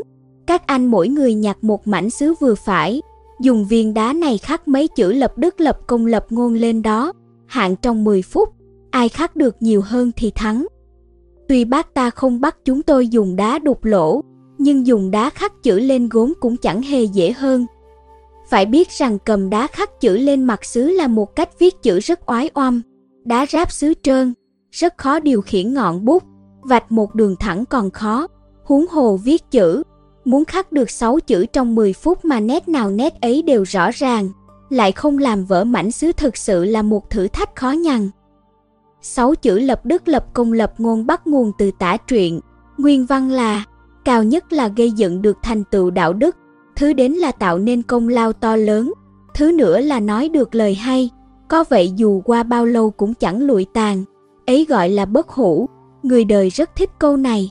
Trên ống bút, tranh chữ, đài nhiên, bình phong, con dấu, sành sứ, đâu đâu cũng thấy, mấy chữ này hình dáng ngay ngắn, số nét vừa phải, dùng để ra đề vô cùng phù hợp. Tôi không khỏi đưa mắt nhìn bác Doãn, trong thời gian ngắn mà nghĩ ra được đề bài vừa hay vừa khéo như vậy, ắt phải là người có kiến thức sâu rộng. Ông già này tuyệt đối không chỉ là một thợ bạc tính tình quái gở như bề ngoài, thậm chí thân phận thợ vá gốm của bác ta cũng rất đáng ngờ. Trong lúc tôi mãi thẫn thờ suy nghĩ, tay chủ lan kê trai đã cầm đá lên hí hoái khắc, tiếng đá mài vào mặt sứ ken két ghê cả răng. Tôi cũng không vội, từ tốn cầm viên đá của mình lên, chọn một góc nhọn làm ngòi bút rồi vạch lên mặt sứ. Mũi đá vừa miết lên đã trượt dài trên mặt sứ, chẳng để lại dấu tích gì. Dù tôi đã lường trước, nhưng không ngờ khi bắt tay vào làm lại khó khăn đến vậy. Tay chủ lan kê trai thấy tôi trượt tay thì mỉm cười khinh khỉnh, tiếp tục cắm cuối khắc. Tôi cầm viên đá khắc mấy nét mới hơi nắm bắt được chút bí quyết, muốn khắc chữ trên mặt men sứ, mũi nhọn của đá phải liên tục thay đổi lực và góc độ, vừa nhích lên vừa điều chỉnh từng chút mới vạch ra được một nét. Cách khắc này cần điều khiển lực ở cả năm ngón tay thật khéo, bằng không nhẹ thì trượt tay, nặng thì vỡ nát. Tôi tập trung tinh thần như lúc dập bia ở núi Tử Kim, lòng không tạp niệm, dồn toàn bộ chú ý vào mảnh sứ trong tay. Tay chủ lan kê trai bên kia cũng đang chăm chú khắc, chẳng còn tâm trí đâu chế nhạo tôi nữa. 10 phút trôi qua, bác Doãn tuyên bố hết giờ, Hai chúng tôi dừng tay, đồng thời thở hắt ra một hơi dài. Tôi thấy từ cổ tay đến vai mỏi như, khắc mấy chữ mà phải vận hết cơ bắp cả cánh tay. Hai chúng tôi nộp mảnh sứ lên, bác Doãn xem qua, đoạn liếc từ tay chủ lan kê trai đang khấp khởi mong đợi sang tôi, nói ván so tài khéo tay này, anh thắng. Làm gì có chuyện, tay chủ lan kê trai nhảy dựng lên phản đối, Đôi mắt dài và hẹp của hắn trợn tròn đến không ngờ. Bác Doãn thờ ơ lật hai mảnh sứ lại cho chúng tôi xem. Tay chủ lan kê trai khắc được năm chữ, chữ ngôn cuối cùng còn thiếu bộ khẩu bên dưới chưa kịp khắc. Chữ hắn khắc rất đẹp, dẫu khắc vội trong thời gian ngắn nhưng vẫn theo bút pháp chữ khải. Còn mảnh gốm của tôi đơn giản hơn nhiều. Chính giữa miếng gồm là một chữ lập thật to, sau đó ở bên trên và hai phía trái phải bên dưới viết ba chữ đức, công, ngôn. Trông thấy cách sắp chữ đặc biệt ấy, tay chủ lan kê trai tức đến lồi mắt, định kháng nghị tôi ăn gian, nhưng cuối cùng đành nuốt lại, chỉ cười khẩy buông hai tiếng, ma mảnh. Tôi đúng dở trò ma mảnh thật, cách sắp chữ này chẳng liên quan gì tới gốm sứ, mà là kiến thức trong khắc dấu được tôi vận dụng. Trong bộ môn khắc dấu trên vật liệu kim thạch, có một kỹ thuật gọi là dấu tổ hợp, ở giữa viết một chữ, bốn góc mỗi góc một chữ, đọc kết hợp chữ ở giữa với các chữ ở góc, ví như giữa là chữ ẩn, bốn góc khắc bốn chữ thân, danh, lợi, tâm, khi đọc phải đọc thành ẩn thân, ẩn danh, ẩn lợi, ẩn tâm, đó gọi là dấu tử hợp. Tôi áp dụng cách này khắc chữ trên mảnh sứ, có điều tôi đã sửa dấu tổ hợp thành tam hợp, chữ lập ở giữa, ba góc lần lượt là đức, công, ngôn, theo quy tắc khắc dấu sẽ đọc thành lập đức, lập công, lập ngôn. Nói cách khác, tay chủ lan kê trai dốc sức khắc tận 5 chữ, xong lại không hoàn chỉnh bằng tôi chỉ khắc 4 chữ. Bác Doãn đã nói rõ, ai viết xong trước là thắng, dĩ nhiên là tôi thắng rồi. Lan kê trai cũng bán con dấu, hẳn gã chủ phải biết kỹ thuật này.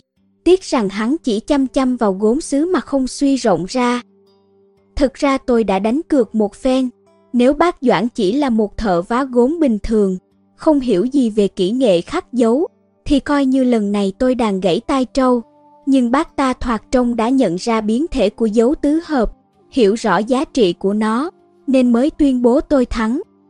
Thấy tay kia vẫn hậm hực không chịu phục, bác Doãn nói thêm, chẳng có gì ma mảnh cả, so tay khéo không chỉ ở đục lỗ, đồ gốm xứ muôn hình muôn vẻ, hoa văn phong phú, đường nứt cũng khác nhau, khi thợ vá chọn chỗ đục lỗ, cũng phải xem xét tổng thể, sao cho vừa thực dụng vừa đẹp mắt.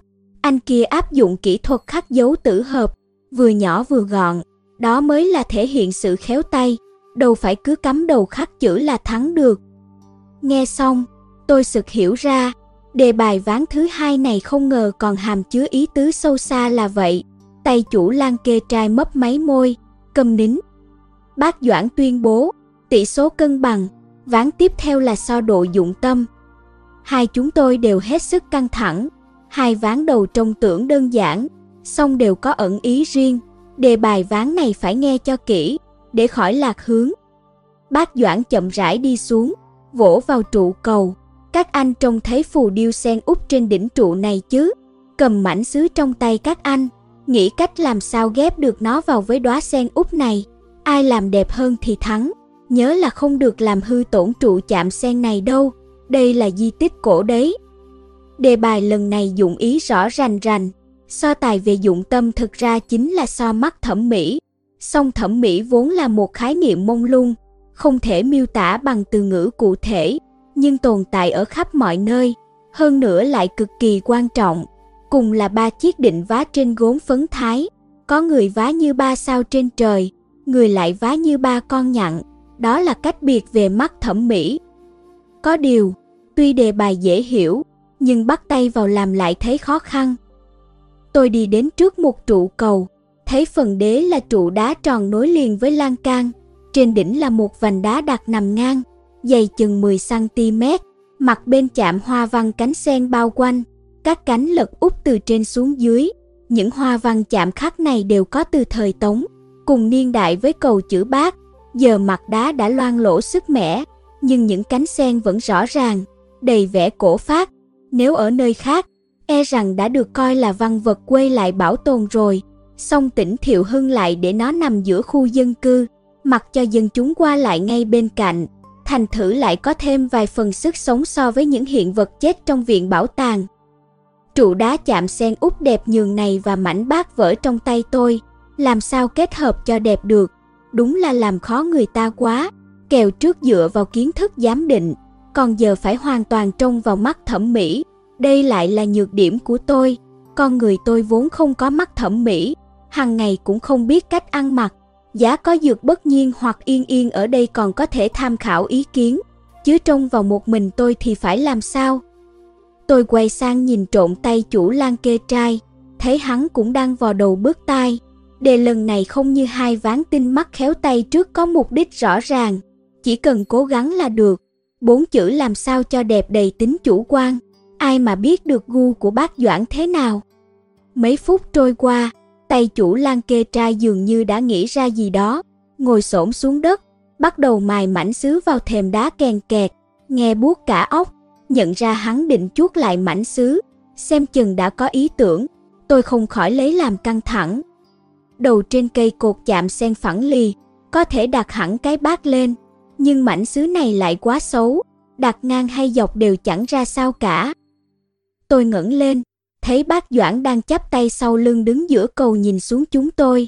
Ánh nắng hắt từ sau lưng lại khiến bác ta trở thành một bóng đen uy nghiêm được bao bọc trong vần hào quang vàng rực, trông trang trọng khác vòi.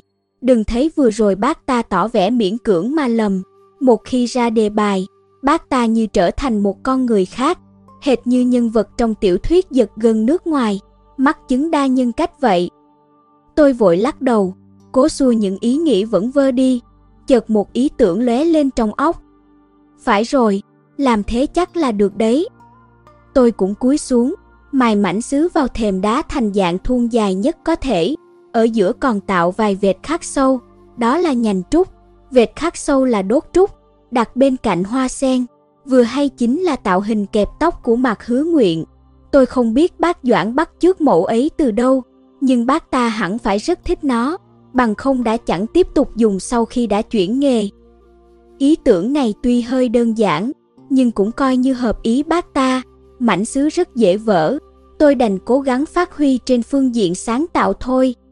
Chẳng mấy chốc đã hết giờ, hai chúng tôi mỗi người lùi lại một bước, tôi đặt mảnh sứ thuôn dài cạnh đóa sen úp, nói thật là hơi xấu, nhưng vẫn có thể nhận ra hoa văn sen trúc. Bác Doãn chắp tay sau lưng đi lướt qua tôi, liếc nhìn, xong chẳng nói nửa lời, cũng chẳng tỏ vẻ tán thưởng hay chê bai. Bác ta lại chậm rãi đi đến trụ cầu của tay chủ lan kê trai, thấy trên đóa sen rắc rất nhiều bột trắng, lẫn vào giữa những cánh sen thì thoáng vẻ ngạc nhiên. Tôi cũng vô cùng kinh ngạc, không hiểu đây là hoa văn gì, nghĩ lại mới vỡ lẽ, hẳn là vụn sứ. Tay chủ lan kê trai mài mảnh sứ ra một nắm bột rồi rắc lên như rắc hạt tiêu. Của tôi dù sao cũng có thể xem là một mẫu hoa văn, còn đây là quái gì? Bác Doãn cũng ngơ ngác, không hiểu nổi dụng ý của hắn. Hai người cứ đứng yên, đợi xem nhé. Tay chủ lan kê trai khoanh tay trước ngực, tự tin nói, tôi thầm nhủ lẽ nào hắn còn biết làm ảo thuật, biến ra một con bồ câu từ đống vụn xứ kia ư. Nào ngờ hắn ta chẳng làm gì cả, chỉ hơi nhích người đi. Vừa rồi bóng hắn hắt lên đúng trụ cầu, giờ người nhích ra, ánh nắng chiếu ngay vào cây cột, đống sứ vụn rắc đầy trên cánh sen phản chiếu ánh nắng, tạo thành vô số quần sáng nhỏ. Cả đóa sen thoát chốc rực rỡ chói mắt, lấp lánh lung linh, như hào quang của Đức Phật giáng trần, từ di tích cổ, nháy mắt đã thành pháp khí chí bảo. Chẳng bao lâu sau, tay chủ lan kê trai lại đứng về chỗ cũ, bóng hắn vừa chắn mất ánh sáng, cột đá chạm sen úp lại trở về nguyên trạng. Bác Doãn nhìn tôi, không cần nói nữa nhỉ. Tôi thất vọng ngồi bệt xuống đất, lần này quả là thua tâm phục khẩu phục, cách biệt lớn quá. Tay chủ lan kê trai kia tuy đạo đức chẳng ra sao, nhưng mắt thẩm mỹ đúng là hơn tôi một bậc. Hắn biết mảnh sứ có kết hợp thế nào cũng xấu hoắc, nên đã sáng tạo ra cách làm này, biến thứ bỏ đi thành báu vật, thực là chỉ có hắn làm được. Tỷ số 2-1, ván cược này tôi thua rồi. Không, không phải ván cược, không liên quan gì tới vận may cả. Tôi thu vì thiếu kiến thức về nghề vá gốm, chẳng còn gì để nói. Anh đi theo tôi, bác Doãn trỏ tay chủ lan kê trai, rồi chắp tay sau lưng, đi về phía ngõ nhà mình. Tên kia hả hê nhìn tôi, cười đắc thắng, đi theo sau. Đợi đã, tôi cao giọng gọi với theo, tay chủ lan kê trai chế nhạo, dám chơi dám chịu chứ ông bạn dở trò ăn vạ không hay đâu. Tôi kém tài, không có gì biện bạch cả, có điều tốt xấu gì tôi cũng đã thắng một ván, liệu có thể cho tôi đứng bên xem, để biết thế nào là nghề vá gốm thực sự không? Yêu cầu này không có gì quá đáng, thậm chí còn có phần quy lụy. Tay chủ lan kê trai cười với bác Doãn, tùy bác đấy, bác Doãn liếc xéo tôi, ngồi xem, cấm nói. Được thôi, tôi mừng rõ, ba chúng tôi lại đến trước nhà bác Doãn, bác ta mở cửa cho chúng tôi vào. Trong nhà hơi lạnh lẽo, tôi bước vào không khỏi rùng mình.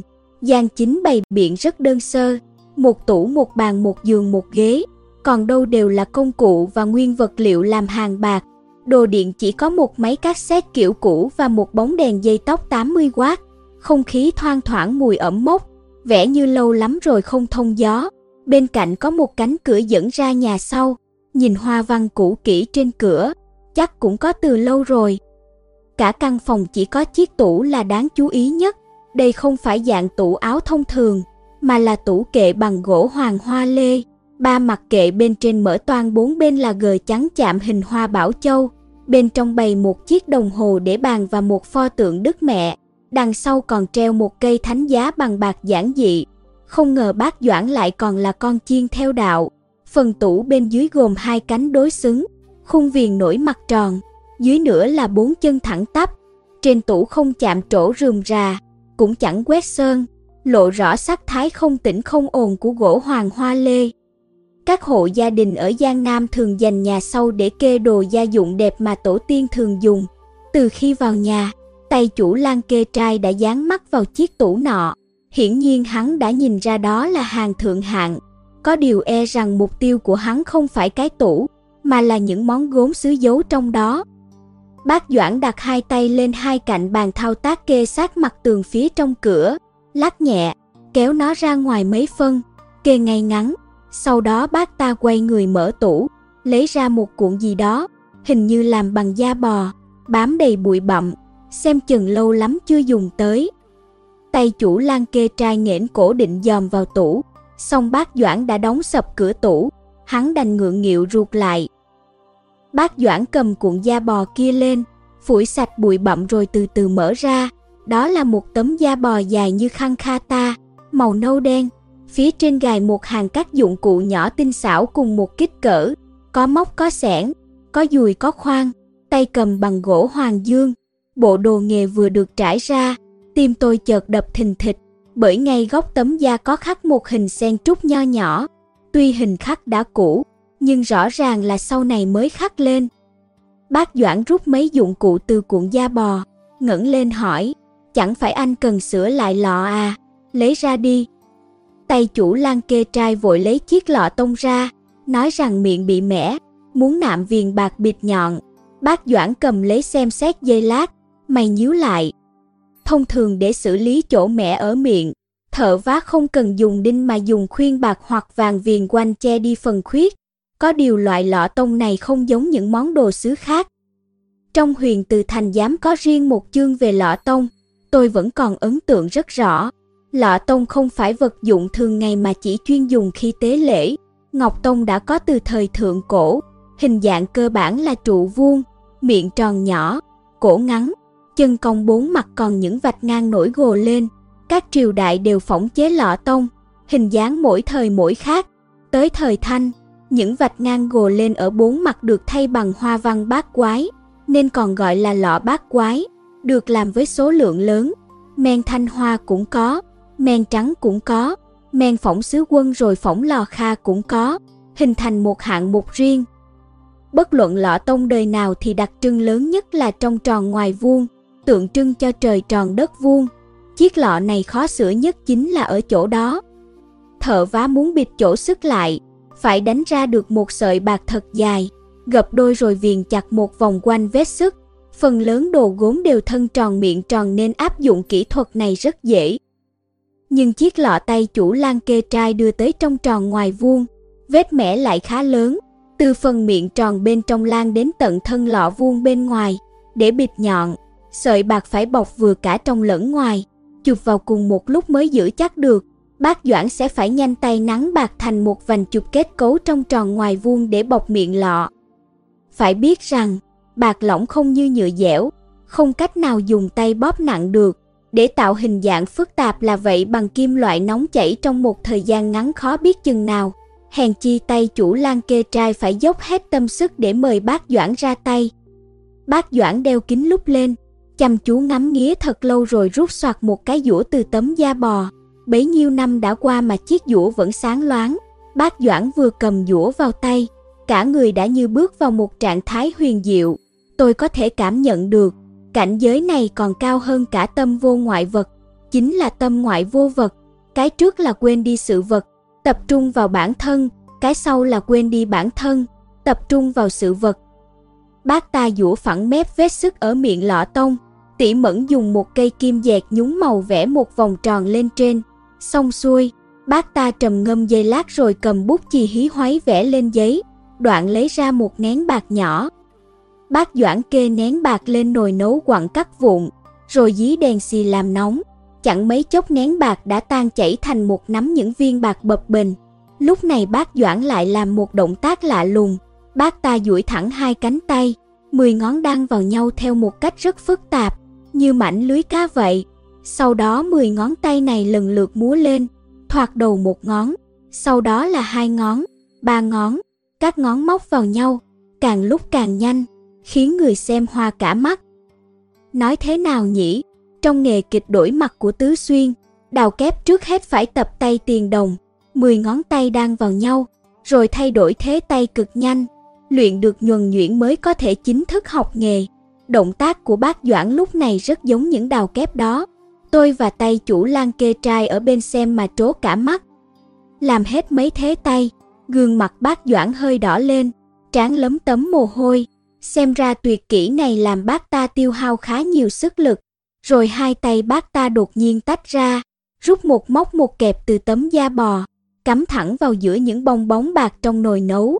Chỉ thấy cổ tay bác ta xoay một cái, một móc một kẹp như kéo tơ, kéo ra một sợi chỉ bạc từ giữa đám bong bóng. Sợi chỉ bạc nọ vạch một đường cong tuyệt đẹp trên không, tay trái bác Doãn quấn một vòng chỉ bạc quanh miệng lọ, cùng lúc ấy tay phải dùng kẹp dồn bạc ra vòng ngoài, nhẹ nhàng như không. Sợi chỉ bạc ngoan ngoãn để một móc một kẹp tha hồ về nắng, chẳng mấy chốc đã quấn quanh miệng lọ thành một dải bạc dài, tạo ra kết cấu trong tròn ngoài vuông. Hai tay bác Doãn thình lình hạ xuống, giải bạc đã dính vào mặt gốm, bắt đầu đông lại. Bác ta tranh thủ cấy mép lèn khe, trám lại chỗ khuyết trong vết sức, sau đó bỏ hết đồ nghề xuống, ngón cái hai tay bấu vào miệng lọ miết một vòng. Xong xuôi đâu đó, miệng lọ tông đã được viền chắc một giải bạc, chẳng những không thấy lạc quẻ, mà trái lại còn thêm mấy phần tao nhã. Cả quá trình như mây trôi nước chảy, làm liền một mạch, chỉ vỏn vẹn trong mấy phút đồng hồ. Ngón nghề kéo bạc trám gốm này tôi mới thấy lần đầu, đúng là kinh ngạc khôn tả. Quay sang thấy tay chủ lan kê trai cũng há hốc miệng, thộn ra tại chỗ, người càng hiểu rõ về vá gốm, càng rúng động sâu sắc trước cảnh tượng vừa rồi. Ngay cả trong huyền từ thành giám cũng không hề nhắc tới ngón nghề vá gốm thần kỳ nhường này. Bác Doãn đặt chiếc lọ tông nọ xuống bàn, lại cầm dụng cụ lên hí hoáy chuốt lại vài chỗ, không quên khắc vài hoa văn trên giải bạc. Nửa tiếng sau, bác ta lau sạch chiếc lọ rồi đưa cho tay chủ lan kê trai, một trăm tệ. Anh về được rồi đấy. Tay chủ lan kê trai vội vàng móc tiền ra, cung kính đưa tới trước mặt bác ta rồi mới dám nhận chiếc lọ. Trấn tĩnh một lát, hắn lên tiếng hỏi, tuyệt kỹ vừa rồi của bác có lai lịch gì không? Không có, bác Doãn lại trở về là lão già cộc cằn, chậm rãi cài lại các dụng cụ vào miếng da bò, ánh mắt sắc sảo vừa rồi đã tắt liệm. Tay chủ lan kê trai vẫn không chịu thôi, bộ đồ nghề trong cuộn da bò này của bác trông cũ phết rồi, ít nhất cũng phải cuối thời thanh nhĩ. đồ da truyền à, bác Doãn chẳng thèm đếm xỉa đến hắn, cắm cuối cuộn lại tấm da rồi gài móc khóa, tay chủ lan kê trai vẫn huyên thuyên không ngớt, lại nhảy một lúc lâu làm bác ta phát cáu, xua tay đuổi, hai anh về đi, về ngay. Hừ, cả tôi cũng bị gộp chung, vốn định tranh thủ hỏi han mấy câu giờ không dưng lại bị đuổi thẳng cánh. Tôi đang nghĩ xem phải làm cách nào nán lại thêm chốc lát thì tay chủ lan kê trai chợt nghiêng đầu, như nghe thấy tiếng gì đó bên ngoài, đoạn hắn đứng thẳng lưng, thái độ khúng đúng vừa rồi bay biến đâu hết, thay vào đó là nụ cười quái dị. Tôi nhớ ra rồi, tuyệt kỹ này của bác, chẳng phải phi kiều đăng tiên đã tuyệt tích giang hồ mấy chục năm ư. Hai tay bác Doãn đang gài móc khóa chợt khựng lại, mắt trái giật mạnh, bác ta ngỡ ngàng nhìn tay chủ lan kê trai, như bị đâm trúng chỗ hiểm, ánh mắt nửa bàng hoàng, nửa hoảng hốt. Nghĩ kỹ lại thì cái tên phi kiều đăng tiên thật không chê vào đâu được, cảnh tượng vừa rồi quả là tuyệt mỹ, chiếc móc kéo theo sợi bạc vạch một đường trên không, phóng khoáng mà mau lẹ, thật như cầu bay đón người lên tiên vậy. Nhưng sao bác Doãn lại phản ứng mạnh như vậy? Đúng lúc này bên ngoài chợt vang lên tiếng vỗ tay, không nhanh không chậm, tổng cộng 6 cái. Tiếng vỗ tay rất giòn, ngồi trong nhà vẫn nghe rõ mồn một, nhưng nó chẳng hề toát lên vẻ sôi nổi, trái lại còn mang theo mấy phần thâm trầm hiểm độc, như tiếng chân thú dữ đến gần,